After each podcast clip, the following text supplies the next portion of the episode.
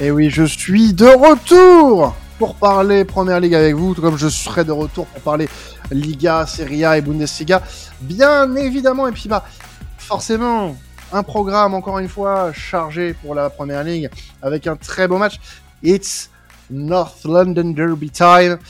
Eh, meilleur accent du monde. Et je sais, Flo vient de s'étouffer. Non, je l'ai très bien dit. The North London Derby. Voilà, c'est pas mal, c'est pas mal. On est, on, on est comment? Flo, arrête. Je peux, peux pas me moquer vu les accents italiens et espagnols que je fais sur les autres podcasts. je peux pas juger. The North London Derby. C'est pas mal, c'est pas mal. Moi, je, moi, je, me réécouterai. Je pense que c'est plutôt frais. Voilà. Euh, donc, on va commencer cette euh, journée, cette sixième journée de Première Ligue avec Arsenal-Tottenham. Vous l'aurez compris, hein, le, derby du nord de Londres, euh, avec deux équipes qui sont plutôt en forme en ce début de saison. Un match à ne pas manquer, bien évidemment. Toi aussi, t'es plutôt en forme, hein Franchement, là, t'as ah donné sur l'intro. Eh ouais, mais on, s'améliore de jour en jour, euh, Flo. Eh ben, c'est beau. Eh ben, c'est beau. L'expérience nous rend meilleur. Eh ben, je vois ça. Mais tu as raison, parce qu'en parlant d'expérience, eh ben, on peut voir que ce match-là, il réserve beaucoup de très belles promesses. C'est une transition qui a rien à voir. C'est pas grave, on va continuer avec. Arsenal, on, du coup, oui, donc on a deux équipes qui sont complètement en forme et c'est absolument très beau à voir. Donc Arsenal, qui euh, donc qui a mis son nouveau système en place et qui, je trouve, est vraiment très bon pour contrôler le match et concéder très peu d'occasions. Par contre, je trouve que ça coince euh, plus au niveau offensif, où on voit qu'en fait, face à un bloc bas, ils vont mettre une ligne de 5 offensifs, voire de 6 offensifs euh, devant, et ça va être très stérile, il va y avoir très peu de mouvement, très peu de déséquilibre. Je trouve que la qualité des ailiers sont assez peu exploités, et bah il faudrait presque en fait qu'ils trouvent euh, des ailiers dans un rôle un peu comme Grealish euh, avec Manchester City parce que ce système offensif là face à un bloc bas fait beaucoup penser au City de Guardiola. Donc il va falloir voir s'il pourrait trouver autre chose. Ce qui va le sauver un peu, ce qui est intéressant, c'est que bah, Tottenham, justement, c'est pas une équipe qui va jouer en bloc bas, c'est une équipe qui va essayer de jouer en transition, qui va aller chercher un petit peu plus haut. Et euh, du coup, donc, ça va vraiment être curieux de voir ça. On a un peu pu voir d'ailleurs ce qui se passait avec Tottenham, Pourquoi tu rigoles Non, non, non, pas... désolé, il s'est passé une dinguerie chez moi, vas-y, continue. ok, ça m'a perturbé un petit peu. Euh, donc, donc la bonne chose, c'est que donc au PSV, le PSV a joué aussi un peu comme Tottenham allait jouer, je pense, en, en Ligue des Champions. Du coup, on a vu Arsenal qui était beaucoup plus libéré, qui était beaucoup plus créatif offensivement. Alors attention, je pense quand même que Tottenham jouera beaucoup mieux que le PSV et euh, mettra beaucoup plus en difficulté Arsenal. Mais on voit quand même que face à un bloc un peu moins bas, Arsenal a plus de clés. Il y a une, autre, chose qu'il fallait que, à laquelle je voulais vous parler aujourd'hui, ça va être les gardiens de but. Donc on a vu que David Raya est devenu depuis deux matchs titulaire devant Aaron Ramsdale. On a deux gardiens qui peuvent être potentiellement numéro un pour l'équipe. Et j'ai l'impression que c'est un casse-tête qui est là pour Guardiola, pour Arteta, qui, euh, qui prend de plus en plus de place dans les médias, dans les discussions. Est-ce que vous, vous pensez justement que le fait d'avoir deux gardiens numéro un au top comme ça, ça peut être un obstacle pour la vie de groupe, un poison qui va se répercuter plus tard dans la saison avec de la frustration qui va se créer? Euh, moi, je pense pas que ça serait forcément un poison. Alors, sur une saison, non. Je prends moi, je vais prendre l'exemple du Barça parce que c'est ce qui s'était passé en 2015 quand le Barça fait le triplé. Il y avait Claudio, Bravo et Ter Stegen qui venaient d'émerger, donc il n'était pas encore le gros gardien qu'il est euh, actuellement et ces dernières saisons. Il y a eu une rotation entre ces deux gardiens. Alors la rotation était différente. C'était un gardien pour la Ligue des Champions, un gardien pour le championnat. Ça a marché une saison. La deuxième saison, ça commençait à montrer un peu ses limites et après les deux gardiens ont voulu, euh, voilà. En fait, moi je pense que moi, je suis j'ai été gardien de but moi aussi, donc je connais un petit peu le poste. Et, Avec une grande euh, expérience internationale, faut le dire. Voilà, évidemment. Euh, donc euh, je, sais ce que c'est que jouer avec des champions. non, mais plus sérieusement, moi je, je sais que le, poste de gardien de but, c'est un poste assez paradoxal et assez compliqué dans le sens où moi je, je suis pour qu'on laisse du temps de jeu quand même au deuxième gardien parce que le jour où le premier a un pépin, c'est pas à ce moment-là qu'il faut lancer le deuxième et lui faire confiance. C'est bien qu'il, pour moi, il ait quelques petits matchs euh, contre des petites équipes pour euh, justement montrer ce qu'il vaut. Cependant, euh, je pense qu'il faut quand même une hiérarchie claire autant aussi bien pour les gardiens que pour l'équipe. Tu vois, là, dans le, cas d'Arsenal, tu me dis qu'il y en a un qui a commencé des matchs, un qui commence à en avoir d'autres. Il faut que ce soit clair. Pour pas que ça soit un poison, il faut que la hiérarchie soit dite et soit claire. Et si jamais il y a un changement, que ce soit parce que justement l'autre a fait des meilleures performances que l'autre et que ce soit vraiment dit.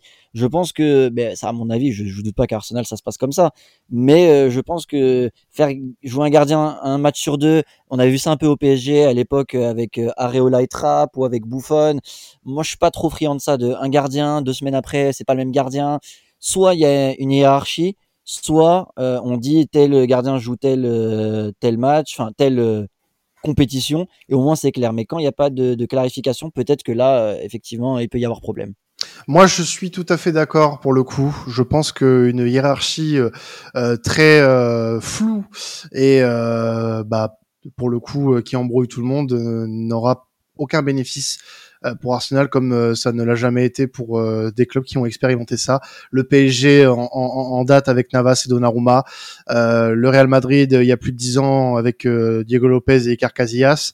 Euh, ça ne marche jamais. Ça ne marche jamais sur le long terme. T'en as forcément un qui va euh, foutre un petit peu la merde et qui euh, va pas être content de- du temps de jeu qu'il va avoir. Et là, dans le dans, dans le lot, j'ai l'impression que c'est Ramsel qui est un petit peu le cocu euh, de l'histoire. Donc, euh, pour moi, c'est très dangereux ce jeu-là, et il va falloir faire attention à ce que à comment ça va être géré cette euh, gestion des gardiens. Non, non, moi, moi je trouve ça complètement euh, nul. Je trouve Arteta, il veut faire son révolutionnaire comme son mentor Guardiola, là. Mais je trouve que pour Deschamps, sa défense, changer de gardien, c'est dangereux. Quand, quand les deux gardiens ont des qualités similaires, ça va, mais quand t'en as un qui est meilleur euh, euh, dans ses sorties, etc., bah, ta défense, elle, elle s'adapte à ça. Donc, c'est-à-dire que quand tu changes de gardien, tu te perds et tout, tu manques de repères. Et je trouve ça super dangereux. Et il, va, il verra bien que ça va, qu'il va, il va avoir un couac au bout d'un, au bout d'un certain temps. Euh, tu l'as, tu as mentionné, euh, Imad, euh, le, le cas euh, Luis Enrique au Barça avec euh, Bravo et Ter Stegen. Ok, là, c'était euh, dans deux compétitions différentes, ça passe. Hein, c'est comme euh, la Cup. euh. Mmh, même, hein, moi je trouve que c'est similaire, hein, c'est pareil. Ah, ça, ça passe pour une saison. Pour moi, ça passe pour une saison parce qu'on l'a vu rapidement, les deux gardiens, ils en ont eu marre ouais, au bout d'une ouais, saison. mais, ouais, mais là de toute façon c'est nouveau. c'est- nouveau pour Arsenal parce que l'alternance, elle, elle se fait que depuis quelques matchs. Mais pour ça. moi, ça peut devenir dangereux si tu gères très mal ça. Euh, tu peux très vite aller au devant de très grosses Ouais. Hein, bah, donc, euh, je pense qu'en plus, au Barça, ça a été dit dès le début, vu que Ter Stegen et Bravo venaient d'être recrutés tous les deux. Un était plus jeune, un plus expérimenté. Ils lui ont dit, toi, tu joueras avec des champions, toi, le championnat. Et ça a été fait, à mon avis, dès le départ. Mais Et là, le fait que l'alternance commence à arriver en plein de saison, et, pour moi, c'est pas clair. C'est pas clair. En Ouais. fait, c'est ça qui est dangereux. Mm. Ouais, et en plus, euh, c'est très, gra- enfin, c'est très dédommageable pour Ramsdale qui sort d'une superbe saison la saison En dernière. oui, c'est- voilà. C'est Ouais, ça. Franchement, c'était euh, l'un des meilleurs gardiens de première ligue. Il a fait des, des arrêts spectaculaires, etc. Donc, c'est pas lui rendre service. Donc, j'espère que mentalement, ça va aller. J'espère qu'Arteta euh, sait pourquoi il fait ça et que les, deux gardiens vont l'accepter. Mais euh, ouais, bizarre cette affaire. T'en penses quoi, toi, Flo, vu, que bon, tu es supporter euh, d'Arsenal, tu as forcément un, un avis plutôt tranché là-dessus, parce que c'est vrai que c'est pas quelque chose qu'on avait vu régulièrement, enfin récemment, du moins dans, dans, dans un gros club, à part le cas du Paris Saint-Germain dont, dont j'ai parlé tout à l'heure avec Navas et, et Donnarumma. Comment tu, tu, tu le ressens toi, en tant que supporter? Est-ce que c'est pour toi une bonne chose cette alternance? Bah, j'ai du mal à comprendre aussi, pour être honnête, parce que comme euh, Alan a très bien dit, Ramsdale sortait d'une très belle saison et euh, je pense que la priorité qu'on avait n'était pas forcément un poste de gardien. Il fallait par contre recruter une doublure qui était vraie parce que je trouvais que le drop de niveau était beaucoup trop important l'année passée entre Ramsdale et Turner. Si Turner euh, était sur le, terrain, ça se voyait quand même beaucoup qu'au niveau relance de jeu au pied et le jeu que voulait Arteta ne pouvait pas se développer à cause de ses faiblesses balle au pied, donc il fallait recruter un gardien qui était bon au pied. Mais là, je trouve qu'on allait chercher euh, beaucoup trop fort et on voit très bien que Raya, malheureusement, je le trouve meilleur que Ramsdale en fait sur les derniers matchs. En termes d'arrêt, en termes de jeu au pied, en termes de sortie de balle, il est vraiment impressionnant et euh, je suis je suis un petit peu inquiet de, de ce que ça va donner. Alors, j'ai aucun doute que Ramsdale va rebondir. Il a les qualités mentales pour le faire. Il a montré de maintes reprises et il va se battre. Mais c'est vrai que j'ai peur que sur la longueur, même au bout de six mois, ça va commencer à peser. Il va y avoir des, dysfonctionnements dans le vestiaire. Donc, à voir, ça va être intéressant à suivre, mais je suis un peu dans la compréhension aussi, ouais. Alors on va parler aussi du, milieu de terrain du côté de, Tottenham.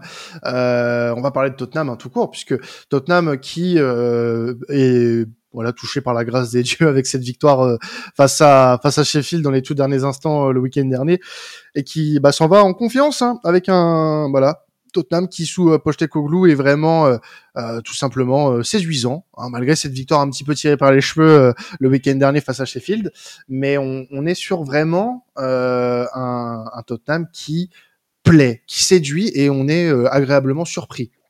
Absolument. Honnêtement, je, la méthode Postecoglou est vraiment absolument magnifique à voir. C'est voilà, moi c'est mon coup de cœur Postecoglou. Voilà, en tant que supporter gunner, et ben il faut avouer que Postecoglou, c'est mon coup de cœur de ce début de saison là. Il a fait un travail remarquable. Il a, il avait une équipe qui était en perte de vitesse, qui était en proie au doute, qui venait de perdre son meilleur joueur Harry Kane. Et pourtant, rien, il a, il a vraiment réussi à insuffler un second souffle.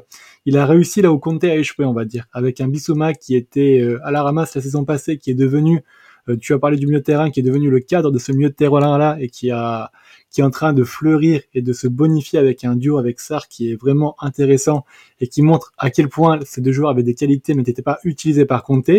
On avait un Son qui était aussi euh, en perte de vitesse. Alors je pense que c'était aussi dû à, par rapport à sa blessure de la saison passée qu'il traînait un petit peu et qu'il n'avait plus beaucoup de rythme. Là, il commence à retrouver son rythme et recommencer à, à être efficace devant la sens du but.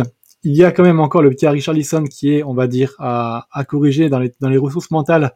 Mais on voit quand même que avec le but qui a été mis dans les dernières minutes et la passe qu'il a mis, on a peut-être un début de rédemption et peut-être un coach du coup qui fait beaucoup attention à la santé mentale de ses joueurs et qui va réussir à tirer le meilleur de Richarlison et à retrouver le niveau qu'il avait à Everton.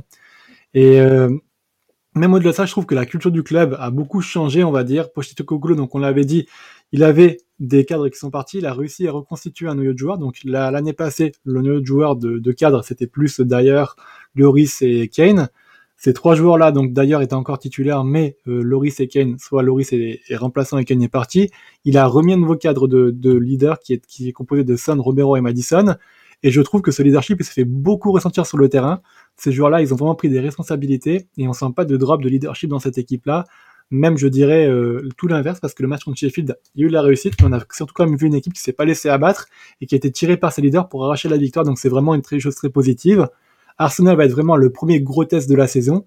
Ça va être intéressant de voir justement euh, où se situe le niveau de cette équipe-là, parce que là, on a quand même de belles promesses, mais on va vraiment tester la solidité de, ce système-là face à ce qui se fait de mieux en première ligue, ou une des équipes qui, joue le mieux en première ligue. Ça va vraiment être très beau. Et il y a un petit défi, justement, petit quiz pour vous déjà avant d'attaquer le débat. Savez-vous à quand remonte la dernière victoire de Tottenham à l'Emirates? Je pense savoir. Mais bah, vas-y. Il y a 4-5 ans, non? Non. À l'Emirates? À l'Emirates. C'était pas en, en League Cup? Alors, en League Cup, non, non, non. C'était, euh, il n'y avait pas eu de victoire de Tottenham en League Cup. T'es sûr de Euh, ça Il y a 10 ans, moi je dis. Moi, je dis à l'époque de Bale. Et bah oui, à l'époque de Bale, c'est ça, il avait marqué Oh, ce jour-là. À l'époque de Oh, Marwan Chamak. Ah, tu, parles de- tu parles bien d'une victoire à, à, à, à l'Emirates, Flo. À l'Emirates, et bien sûr, ouais. Bah, j'ai une euh, victoire de Tottenham 2-0 Oui. le, le, le- le 19 décembre 2018 Alors attends, je vais vérifier ça. en League Cup. en PS, peut-être, ça remonte peut-être à plus loin. Mais bah, on- je vais parler de Première Ligue parce que ça m'arrange. Eh, raison. escroc, escroc, mais tu as Bravo, vu- non, mais bravo pour la SOT, déjà bravo. Et, mais alors, on va parler de Première Ligue du coup, excusez-moi. Non, bah après en PL, te- 2013, du coup. Et non, en 2010 du coup. Donc, euh, 2010, c'est l'époque de Red Ah, hein. ah oui, c'est même les débuts de Bale. C'est ça, avec un but de Kaboul aussi qui a scellé la victoire côté Tottenham. Oh, Younes oh oui, Kaboul. bon vieux Kaboul. Ouais, de, ouais, en novembre 2010, c'est Ah oui, ça 2010-2011. Putain, des buts, euh, des buts de Chamac euh, côté, euh, côté Ah, ça fait mal. C'est pas, c'est pas une belle période de mon côté. Hein. Chamac Nasri. oh putain. Ah, Nasri quand même, si. Ouais, non, Nasri. Légende Chamac. Oh, respectez Chamac. Ouais, oui, bon. calme-toi. Ouais. je, je, je te respecte beaucoup, Iman, mais calme-toi quand même. Légende de Bordeaux, c'est déjà bien. Oui, c'est déjà pas mal. Mais euh, oui, pour, parler rapidement, parce qu'on on commence un petit peu à dépasser niveau timing euh, sur, sur le sujet, euh, le milieu Madison, Bissouma, Sarr a été assez impressionnant et pour moi vraiment la clé du jeu de Tottenham cette saison et c'est vraiment pour moi que, que s'accentue en fait le jeu de Postecoglou.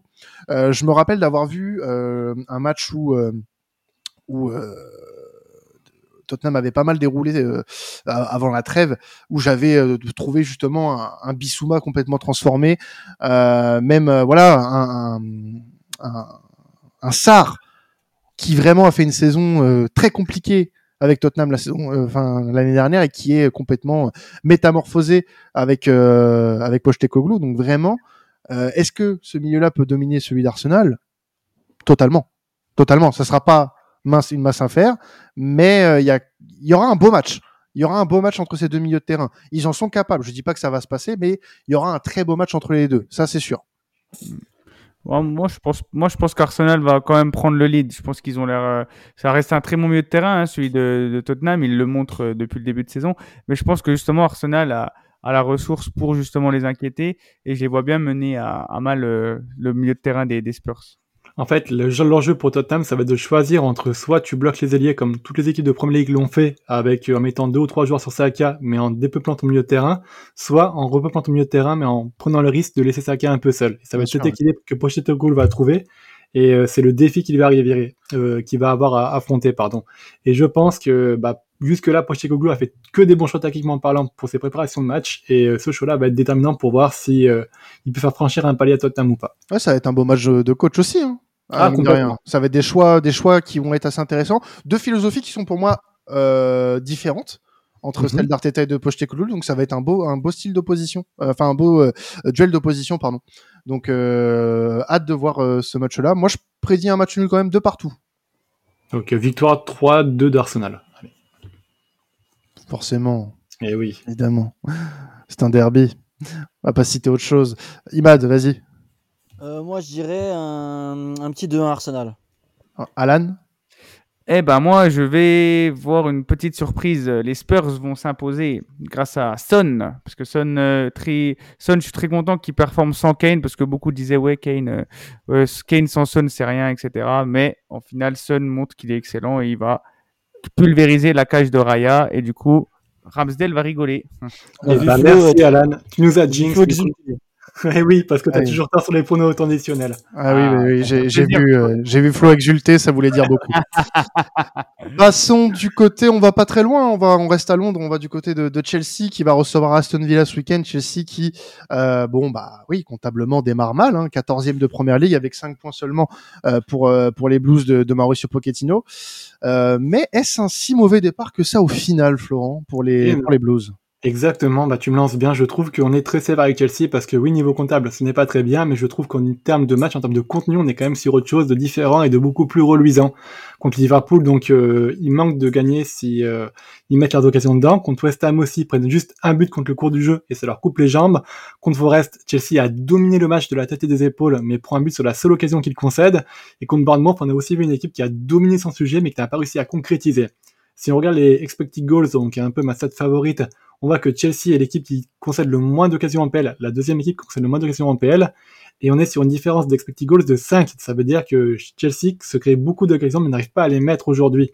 Ils ont, ils sont à, je crois, euh, 5 buts marqués pour euh, au total 8 expected goals créés. Donc c'est une équipe qui est vraiment en sous-régime. Et je trouve que donc il faut leur laisser du temps parce qu'il y a vraiment le potentiel. Et je trouve que Pochettino fait une très belle, un très bon début de saison, mais il y a le potentiel justement pour gagner des matchs et s'imposer. Alors, les problèmes, c'est juste qu'à mon avis, il y a encore beaucoup trop de jeunes recrues qui découvrent la première ligue, comme Jackson, qui doivent encore s'adapter pour euh, être plus rodé et plus tueur devant le but. Je trouve par contre que le, le système de Pochettino a une petite faiblesse, c'est au niveau du poste de 6, avec son 6 qui est donc soit Caicedo, soit euh, Hugo Choukou, qui est beaucoup trop isolé, avec des Gallagher et Fernandez qui sont beaucoup trop hauts. Et, euh, mais ça, Pochettino est en train de le corriger, on l'a vu sur le dernier match, qu'il y a eu des, des joueurs qui étaient plus rapprochés, et on avait une meilleure cohérence au milieu de terrain. Et enfin, pour moi, le dernier défaut, c'est qu'on a un groupe qui est beaucoup trop jeune et qui manque de leadership et qui est en train d'apprendre, justement. Je trouve que ce genre de, de temps difficiles qu'ils sont en train de vivre ensemble, ça va donc les aider à, à créer vraiment une vraie cohésion de groupe, à s'entraider, et puis derrière, ça va le servir pour se améliorer, puis pour se, se baser, on va dire, pour euh, devenir meilleur. Ou alors ça peut les détruire, mais j'ai vraiment l'impression que cette équipe-là est en train de se construire, elle est en train d'apprendre, et quand ça va cliquer, ça va vraiment faire quelque chose de très très très fort. Et euh, bah du coup, c'est ma question. Donc moi, je pense vraiment que Chelsea va bientôt fermer, faire fermer des bouches et gagner des matchs. Est-ce que vous êtes d'accord avec moi ou est-ce que vous êtes beaucoup plus pessimiste pour les Blues? Alors, moi, je suis, je, je- je suis ni l'un ni l'autre. Euh, je suis pas pessimiste parce que il y a de la qualité dans cet effectif. Hein, on est d'accord, c'est indéniable. Euh, on va pas parler des moyens, on va pas tomber dans cette facilité-là euh, dans l'analyse. Euh, c'est un mercato euh, et on, on- avait appuyé dessus euh, lors des premiers épisodes de, de la saison. C'est que euh, oui, le mercato euh, est prometteur et les, les, les joueurs qui ont été pris du côté de Chelsea vont apporter quelque chose sur le long terme. Pour moi, j'en suis persuadé. Aujourd'hui, ce qui est compliqué, c'est que dans le jeu, on n'arrive pas à avoir en fait quelque chose de cohérent. Je m'explique pourquoi je dis ça euh, et pour en avoir beaucoup parlé avec des, des supporters de Chelsea parce que j'ai beaucoup de supporters de Chelsea dans mes amis. Bizarrement, je choisis pas mes fréquentations visiblement, enfin, enfin mal. Euh, mais mais mais euh, quand euh, vous regardez un petit peu la pré-saison de Chelsea, euh, on partait sur un tout autre dispositif. Euh, et Pochettino a décidé, lors de la première journée, de passer à un système à trois défenseurs, alors que pendant toute la prépa, était à quatre derrière. Euh, ce qui est complètement euh, enfin, ce qui est, assez bizarre comme, euh, comme décision de la part de, l'Argentin. Et il y a certains joueurs pour moi, pour le moment, qui me posent problème dans cet effectif. Euh, qui euh, ne sont pas au niveau. Je pense notamment au début de saison d'un Ben Chilwell qui est pour moi totalement en dessous de ce qu'il peut faire. Alors pas forcément mis à son aise par Pochettino depuis le début de saison, mais je suis assez dubitatif sur une réaction prochaine des Blues. Ça va être une saison galère, encore une fois, je pense. Pas forcément aussi galère que la précédente, mais ça va mettre du temps avant de démarrer. Je pense que hum, on va avoir à un moment donné, en effet, un beau Chelsea, mais être- faudra être patient. Ouais, ouais, je suis complètement d'accord. Euh, je trouve que Chelsea, il y a de quoi faire. Il y a des, il y a des éléments quand même intéressants. Il y a, tout n'est pas acheté, loin de là. Euh, je trouve que euh, vont réussir à retourner les choses. Mais surtout, là où je veux appuyer, c'est qu'ils ont su- surtout intérêt à vite rectifier le tir euh, très prochainement. Parce que si on regarde le calendrier, là, ça va. Il y a Aston Villa, il y a Fulham et Burnley en championnat. Mais juste après ça, au mois de novembre, tu auras un enchaînement exceptionnel avec Tottenham, City, Newcastle et Brighton. Les quatre prochains matchs euh, durant la période de novembre. Donc je pense que cette période d'octobre, c'est le moment ou jamais pour Chelsea de, de réussir à faire quelque chose de cohérent, de faire briller les, les individualités, de faire briller même le collectif. Ça va le faire hein, parce que euh, Pochettino, ça reste quand même un, un très bon entraîneur qui est, qui est fédérateur, notamment en première ligue. Donc, euh, à voir ce que ça va donner. Mais tout n'est pas acheté et je pense qu'ils ils vont mieux faire par la suite. Oui, je pense que en fait beaucoup de personnes vont euh, euh, euh, analyser ça par le prisme du résultat et ils auraient peut-être raison. Euh, Il y a le contenu aussi qui, qui, est pas flamboyant. Je pense que beaucoup de supporters de Chelsea pourront, le dire, mais le problème c'est que vu la saison qui a été catastrophique lors de l'exercice précédent, les supporters en ont peut-être un peu marre d'attendre encore et encore euh, des, des résultats, que ce soit en termes de jeu ou en termes comptables. Et malgré euh, tout, euh, tout ce qui a été investi et tout, euh, tous les changements qui ont été opérés, euh, que ce soit au sein de l'organigramme, que ce soit au sein euh, du staff technique, que ce soit au sein de l'effectif professionnel, c'est vrai que ça peut faire grincer des dents. Et moi, je peux comprendre l'impatience de certains à l'égard de cette équipe. Maintenant, euh, pour moi, euh, tout projet est sur du long terme. Euh, la plupart des joueurs ont, ont signé des contrats à long terme. Bon, pour un aspect financier euh, qu'on connaît tous, mais bon, j'ai espoir quand même que Chelsea ait pensé aux sportifs dans ce dans ce cadre-là et que les contrats à long terme sont aussi dans cette optique-là. Et euh, voilà, c'est pour ça que je serais pas énormément dur avec cette équipe. Ça me fait chier parce que c'est une équipe qui euh, qui euh, a du potentiel et c'est dommage pour elle que qu'elle soit pas euh, tout de suite au niveau. Mais ça prendra du temps et j'espère que il y aura pas de conclusion trop hâtive à tirer ni sur Pochettino ni sur les joueurs qui seront, euh, qui j'espère va pouvoir euh, bah, mettre son projet en place euh, tout simplement. Passons du côté de la Mersey avec euh, Liverpool qui euh, va recevoir West Ham. Euh, dimanche à 15h, un beau match, hein, puisque ce sont deux équipes qui sont plutôt en forme dans ce début de saison. Euh, Liverpool qui est troisième et West Ham qui est sixième. West Ham étonnamment sixième d'ailleurs, puisque on n'avait pas vu un West Ham aussi flamboyant en PL depuis un petit moment. Euh, on va parler un petit peu de Liverpool et de, bah, la, force de Liverpool hein, en ce début de saison. Et bah mine de rien, bah, c'est son banc. Et qui le cru Eh oui. Eh oui, qui le cru, mais il y a eu un recrutement qui a été fait qui, euh, qui porte ses fruits. Du coup, bah, en fait, la force de Liverpool, c'est que cette équipe était trois fois menée au score en début de saison. Ils ont racheté trois victoires de par leur banc, avec donc par exemple des joueurs comme Luis Diaz, Harvey Elliott, Nunez qui étaient sur le banc, qui sont rentrés en jeu par exemple contre Wolverhampton et qui ont renversé le match.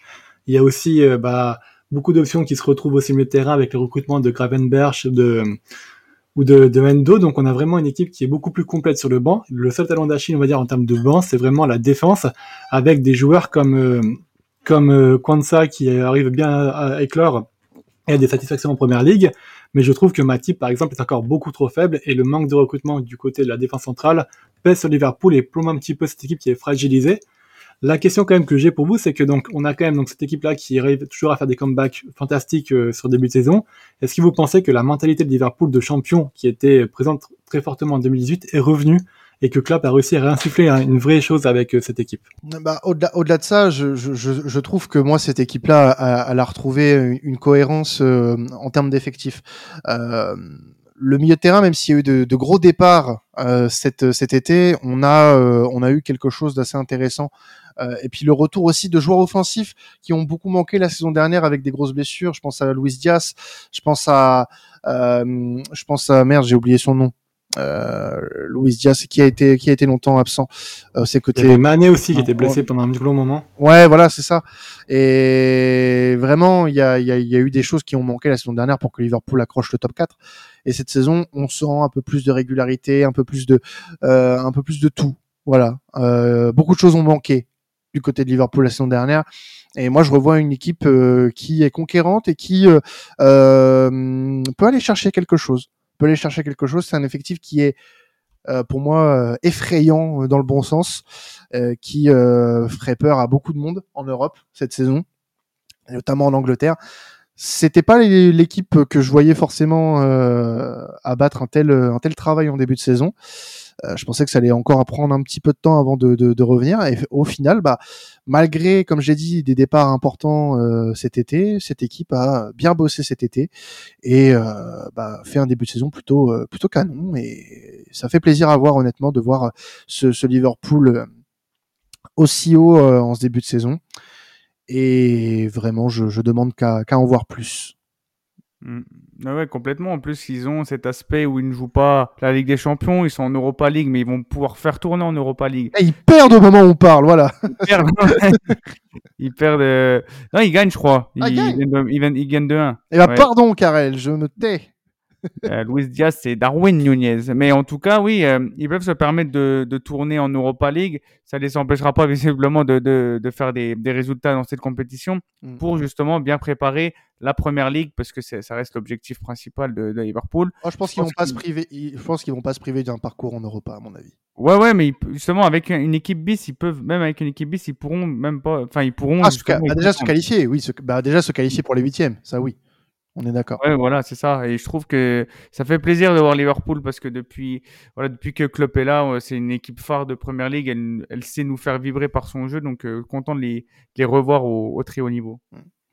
Euh, Est-ce que tu peux nous dire rapidement, euh, Flo, puisqu'on parle de, un petit peu parler de West Ham, les, les, les clés pour West Ham sur le, sur le week-end à venir? Bah, clairement, la clé, c'est Edson Alvarez, le remplaçant de Rice, qui a été, je trouve, absolument très fort euh, contre City. Quand il est sorti, en fait, euh, il y avait un partout, il est sorti, c'était euh, West Ham a pris deux buts. Donc, euh, on trouve, j'ai l'impression que le bloc équipe, il repose beaucoup sur Edson Alvarez, et sans lui, l'équipe était un peu perdue. Donc, ça va vraiment être une clé du match, je trouve, le match de Edson Alvarez qui cimente un peu cette équipe. Et puis, il faudra aussi suivre un peu Kudus, hein, qui, qui vient de l'Ajax, qui a commencé ses débuts contre City, qui n'a pas été très en vue malheureusement, mais qui, je pense, va continuer prendre le rythme Première Ligue et s'imposer petit à petit. Rapidement, pour finir ce, cette page Première Ligue, euh, Flo, euh, deux affiches Burnley Manchester United et Luton Town contre Wolverhampton. Euh, deux équipes qui ont des. Voilà. Enfin, il y a, des matchs où il y a un petit côté hipster et l'autre où on va suivre un- une équipe de United qui a pas mal, on va dire, chié dans la colle en Ligue des Champions cette semaine. Exactement, donc Burnley-Manchester, samedi 21h. Si vous avez du goût, vous regarderez ce match. Si vous n'en avez pas, vous regarderez Afrique du Sud, euh, Irlande en rugby. Euh, c'est Non, match non, non, non, non, non. Dis, dis, dis la, ch- dis la phrase suivante. Si vous avez du goût, vous regarderez Burnley Manchester.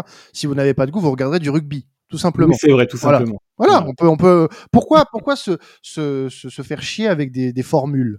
Voilà, Eh oui. Ah, mais plus simple. Je prends des gants comme Onana et je ne devrais pas. Donc euh, oui, donc Manchester, on est très sévère avec eux parce que bon, quand même, ils ont 11 joueurs sur le carreau. Ils ont deux joueurs qui sont pas disponibles pour des problèmes extra-sportifs qui sont Anthony et Sancho, et neuf joueurs qui sont euh, sur blessure. Il y a vraiment un gros problème de blessure à Manchester. J'espère qu'il va être investigué parce que euh, si Manchester est en difficulté en Ligue des Champions et en championnat, c'est aussi pas totalement, mais en grande partie à cause de ses blessures. Et je trouve que quand les joueurs reviendront, euh, Manchester sera quand même beaucoup plus intéressant. En tout cas, pour le moment, ça va être compliqué. Il joue contre un Burnley qui est, je trouve, de mieux en mieux en première ligue. On a une équipe qui est beaucoup plus pragma- pragmatique, beaucoup plus disciplinée défensivement, qui est beaucoup moins faux folle qu'on l'a vu contre City, et qui gère mieux ses transitions défensives. Alors, il y a encore des petits problèmes parfois de naïveté et de folie, on va dire, qui viennent de la saison passée, de la sûreté qu'ils avaient, mais cette équipe devient de plus en plus une équipe de première ligue, et je pense que le maintien va être euh, obtenu de manière assez calme et assez euh, sans trop de remous, parce qu'on a vraiment une vraie équipe qui se crée. Donc attention à eux, ils pourraient mettre en difficulté Manchester, je pense. Et du côté euh, de l'affiche, on va dire un peu hipster de la, du week-end, euh, Luton Town qui va recevoir euh, les Wolves. Exactement, samedi à 16h, donc un match qui va coûter très cher déjà dans la course au maintien, avec un Luton, on va dire, qui, s'il perd, va, va battre un triste record qui va être le pire début en Première Ligue et pas en League Cup cette fois-ci, comme j'ai fait tout à l'heure avec Arsenal Tottenham, le pire début d'un promu de l'histoire en Première Ligue. Euh, donc il y a vraiment un enjeu pour Luton à ne pas rentrer dans l'histoire et à gagner ou faire match nul. Et je trouve que Luton est de plus en plus en progrès. On a une équipe qui est quand même moins friable qu'auparavant. Euh, alors elle, elle, concède beaucoup encore en seconde période parce que j'ai l'impression qu'il y a des pas de concentration, mais elle se crée de plus en plus d'occasions. Les recrues comme Samilo Konga apportent de plus en plus de choses à cette équipe-là et euh, on a quand même une équipe en progrès, donc c'est très bien. Euh, attention en plus, c'est très important, les prochains matchs de Luton, ça va être Wolverhampton, Everton et Burnley. Donc trois concurrents en maintien, ça va vraiment être très important pour eux d'enchaîner quelques points s'ils veulent pas être largués directement dans la course déjà. Et côté Wolverhampton, une équipe qui joue, qui joue vraiment très très bien. Moi, je vous invite à aller voir jouer. C'est vraiment très divertissant, mais qui manque beaucoup trop d'efficacité pour prendre des points. Donc, euh, il va falloir qu'ils soient plus tueurs devant la cage contre Luton Town. Eh bien, merci Flo pour nous avoir présenté cette belle sixième journée de Première Ligue qui promet d'être assez intéressante à suivre euh, ce week-end. Merci à vous aussi de nous avoir suivis pour cet épisode Première Ligue. Vous pouvez continuer à être euh, sur nos, nos, ondes, comme dirait un animateur radio des années 90, euh, pour, pour nous écouter parler Liga, Serie A et Bundesliga. Je t'ai fait rire, hein, euh, je t'ai fait rire, Alan. Hein, je... C'est mon, c'est le, le d'humour qui me fait rire. C'est ton humour. je, non, mais je sais, t'inquiète pas, je, je t'ai capté. Euh, donc, euh, ouais, vous pouvez continuer à nous écouter. Nous lâchez votre meilleur 5 étoiles sur votre plateforme préférée. Hein, ça nous aidera vachement pour le référencement. Vous êtes euh, de plus en plus nombreux à le faire et ça nous aide beaucoup. Hein. Merci à vous euh, pour bah, voilà que ne vous soyez pas les seuls à écouter ce, ce podcast, que vous, incitiez les autres. Hein. Vous pouvez le partager d'ailleurs à vos amis, à vos à votre patron, à, même à votre maîtresse. Voilà. faites ce que vous voulez.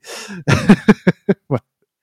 Et donc, bah voilà, nous on se retrouve la semaine prochaine pour l'APL. Et puis, bah, d'ici là, passez un excellent week-end de football. C'était temps additionnel. Ciao tout le monde.